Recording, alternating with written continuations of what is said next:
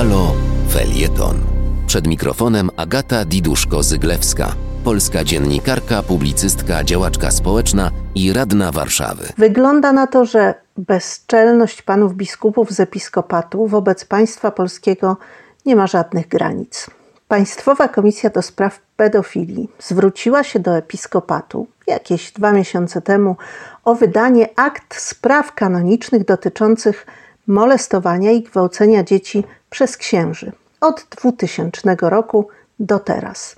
I oto dowiadujemy się z mediów, że po kilku miesiącach zastanowienia episkopat odmawia i odpowiada komisji, że może jej podać najwyżej liczbę spraw. Oczywiście komisja i my powinniśmy tutaj uwierzyć na słowo, ile ich było, bo udostępnienie, cytuję, kopii całości akt kanonicznych procesów karnych budzi poważne wątpliwości, zarówno na gruncie prawa państwowego, jak i kościelnego. Czyje wątpliwości? No, oczywiście panów z episkopatu.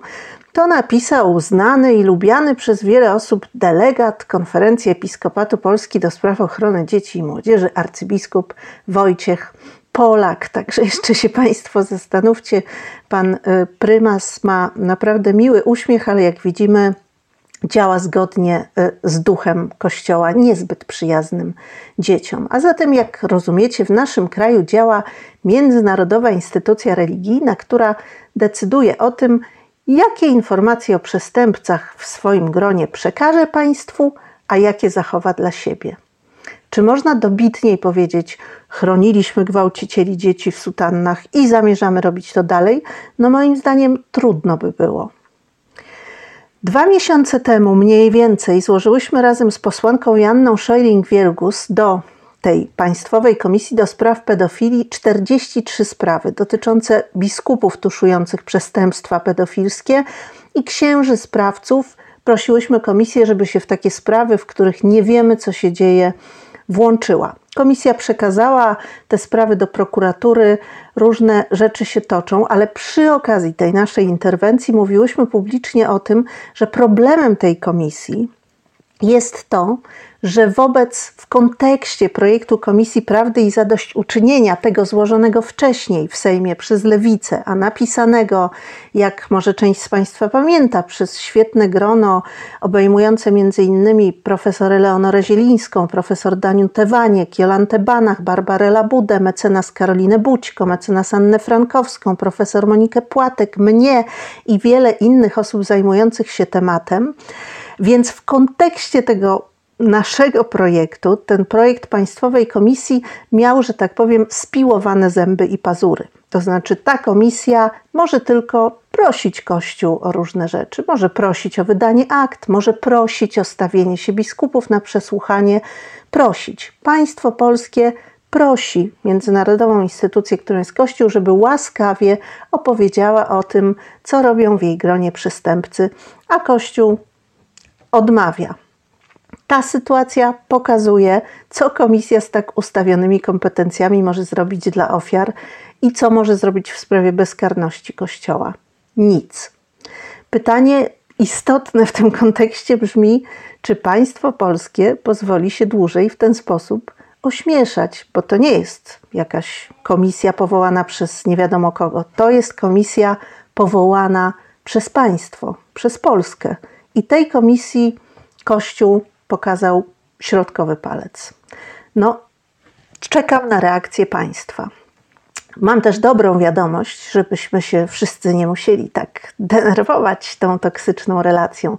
Dobra wiadomość jest taka, że jak ogłosił dziś episkopat, w następstwie formalnych zgłoszeń Stolica Apostolska przeprowadziła postępowanie dotyczące zaniedbań biskupa bydgoskiego Jana Tyrawy w sprawach o nadużycia seksualne wobec dzieci ze strony niektórych księży.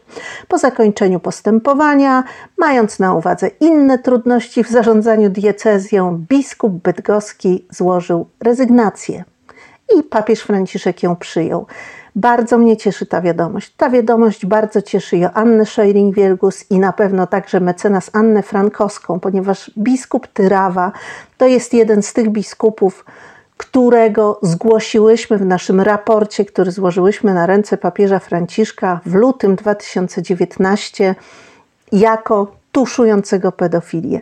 Opisałyśmy wtedy jego działania, opisałyśmy, że to jest jeden z czterech biskupów, którzy umożliwiali kolejne gwałty księdzu Kani, jego historię. Pewnie pamiętacie to ten ksiądz, którego nakryto po kilkunastu latach działalności dzięki temu, że obsługa hotelu, kiedy meldował się z kolejnym chłopcem, którego gwałcił, wezwała policję. Natomiast wcześniej kilku biskupów za niego poręczało, przenosiło go, umożliwiało mu pracę w szkole z dziećmi.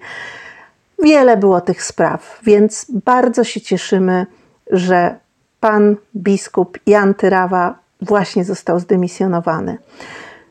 Na tym kończę pocieszmy się przez chwilę i czekajmy na to, co państwo polskie zrobi w kontekście ostatnich wiadomości z episkopatu, który nie chce wydać akt dotyczących gwałcicieli dzieci w sutannach.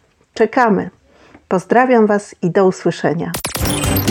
Wspieraj niezależne Halo Radio, które mówi wszystko. www.halo.radio ukośnik SOS. Dziękujemy.